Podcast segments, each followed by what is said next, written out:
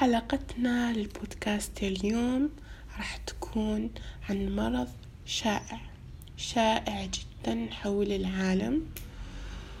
وفي هذه الحلقة سوف تعرف إذا كنت مصابا به أو مصابا بشبيهه.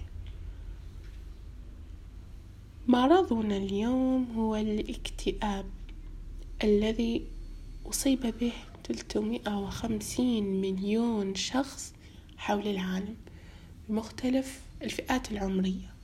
لكن أغلب من يصيب يصاب به هم المراهقين اللي يكون عمرهم من 12 إلى 20 سنة. ما هو الاكتئاب؟ وهذا الاكتئاب عبارة عن ماذا؟ الاكتئاب هو عبارة عن حزن وغضب وفقدان للتركيز وحب العزلة. كل هذه العوامل قد تؤدي إلى النتيجة الحتمية ما لم تتدارك هذا المرض وهي الانتحار.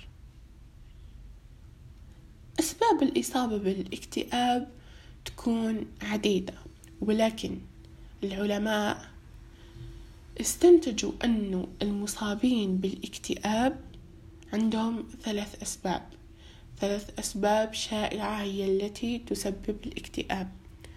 أول سبب لا يمكن لنا أن نتحكم فيه. يعني هذا السبب يتطلب علاج بالأدوية ولا دخل للإنسان فيه. هذا السبب هو يكون عضوي يكون عن طريق تغيرات كيميائية على مستوى المخ. السبب الثاني يكون وراثي. مثلا شخص من عائلتك كان مصاب بالاكتئاب ويمكن نازال مصاب بالاكتئاب فينقل لك هذه الطاقة السلبية. أي كان خالك عمك جدك يمكن الاكتئاب أن يكون وراثي. والسبب الأخير والأكثر شيوعا هو البيئة. أي بيئة قد تسبب لك الاكتئاب؟ البيئة اللي تسبب الاكتئاب هي البيئة العنيفة اللي يكون فيها الاعتداءات ومحيط سلبي ومحيط غير داعم لك. يكون دائما واقف في وجهك لا يدعمك. الآن كيف تعرف إذا كنت أنت مصاب بالاكتئاب أو بشبيه الاكتئاب؟ الاكتئاب تكلمنا عنه. الآن نروح لشبيه الاكتئاب اللي هو حزن مؤقت. الحزن المؤقت يقدر يجيك يمكن لمدة أسبوع يعني أكثر مدة يمكن أن تبقى فيها في هذا الحزن المؤقت هي شهر. هو عبارة عن أنك تحزن على شيء ربما فقدته أو علاقة انتهت ولا يمكن لك أن تتحكم فيه. الحزن المؤقت يجي عن طريق أنك تنصدم في يوم في اليوم الأول من ذا الشيء. وبعدين بعدها تبدأ بالنسيانه يعني تعرف أن أنك لا يمكن أن تتحكم في هذا الشيء فيتلاشى هذا الحزن مع الوقت. يعني هذه قضية وقت فقط. أما الاكتئاب فهو مرض. كأي مرض آخر مثل الزكام الإنفلونزا الحمى هو مرض. يمكن علاجه بالأدوية بالجلسات النفسية. أو بكليهما. يعني على حسب المرحلة التي توصلت إلى إليها أو وصلت إليها مع هذا المرض. وعلى الرغم من أن علاج الاكتئاب فعال بنسبة 80% إلى أنه 10% فقط من المصابين به يعالجون لأسباب تافهة أسباب غريبة جدا.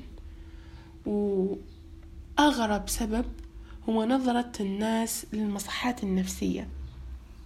يرون أن من ذهب إلى المصحة النفسية فهو يتوهم وأنه دلع زائد.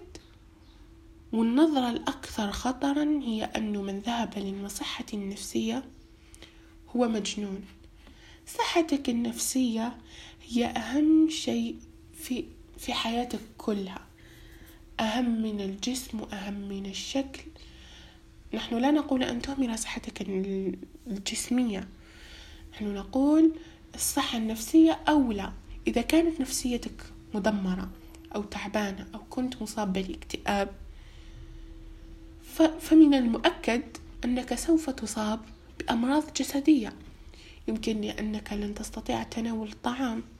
فتنزل عندك نسبة الفيتامينات ينخفض السكر بشكل غير طبيعي وقد تصاب بمرض السكري.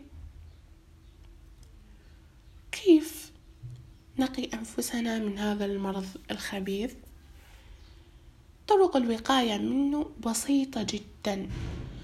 وإحنا يعني الأشخاص السليمين والصحيين الخطوات هذه موجودة في حياتهم اليومية. ولو يعني لو ما قاموا بذي الأشياء يعني بذي الخطوات يحسون نفسهم ناقصين شيء. أول شيء وأهم شيء هو الرياضة.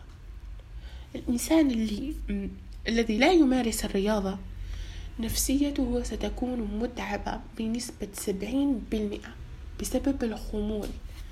على عكس الشخص الذي يمارس الرياضة فنسبته في عدم الإصابة بالاكتئاب تكون سبعين بالمئة.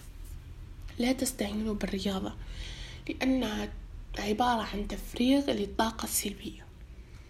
ثاني شيء ابتعد عن المحيط السلبي.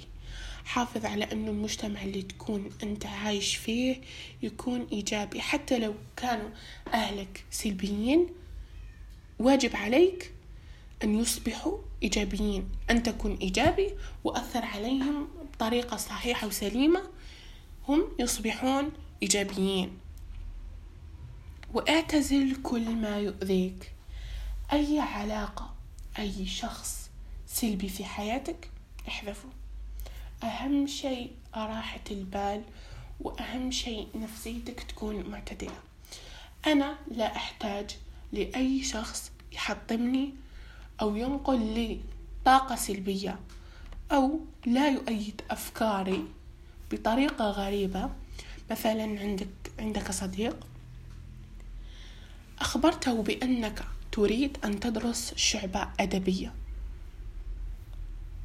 فردة فعله كانت بأن الجميع يذهبون إلى شعبة علمية وأنك إذا ذهبت إلى شعبة أدبية فإنك ستبدو غبي.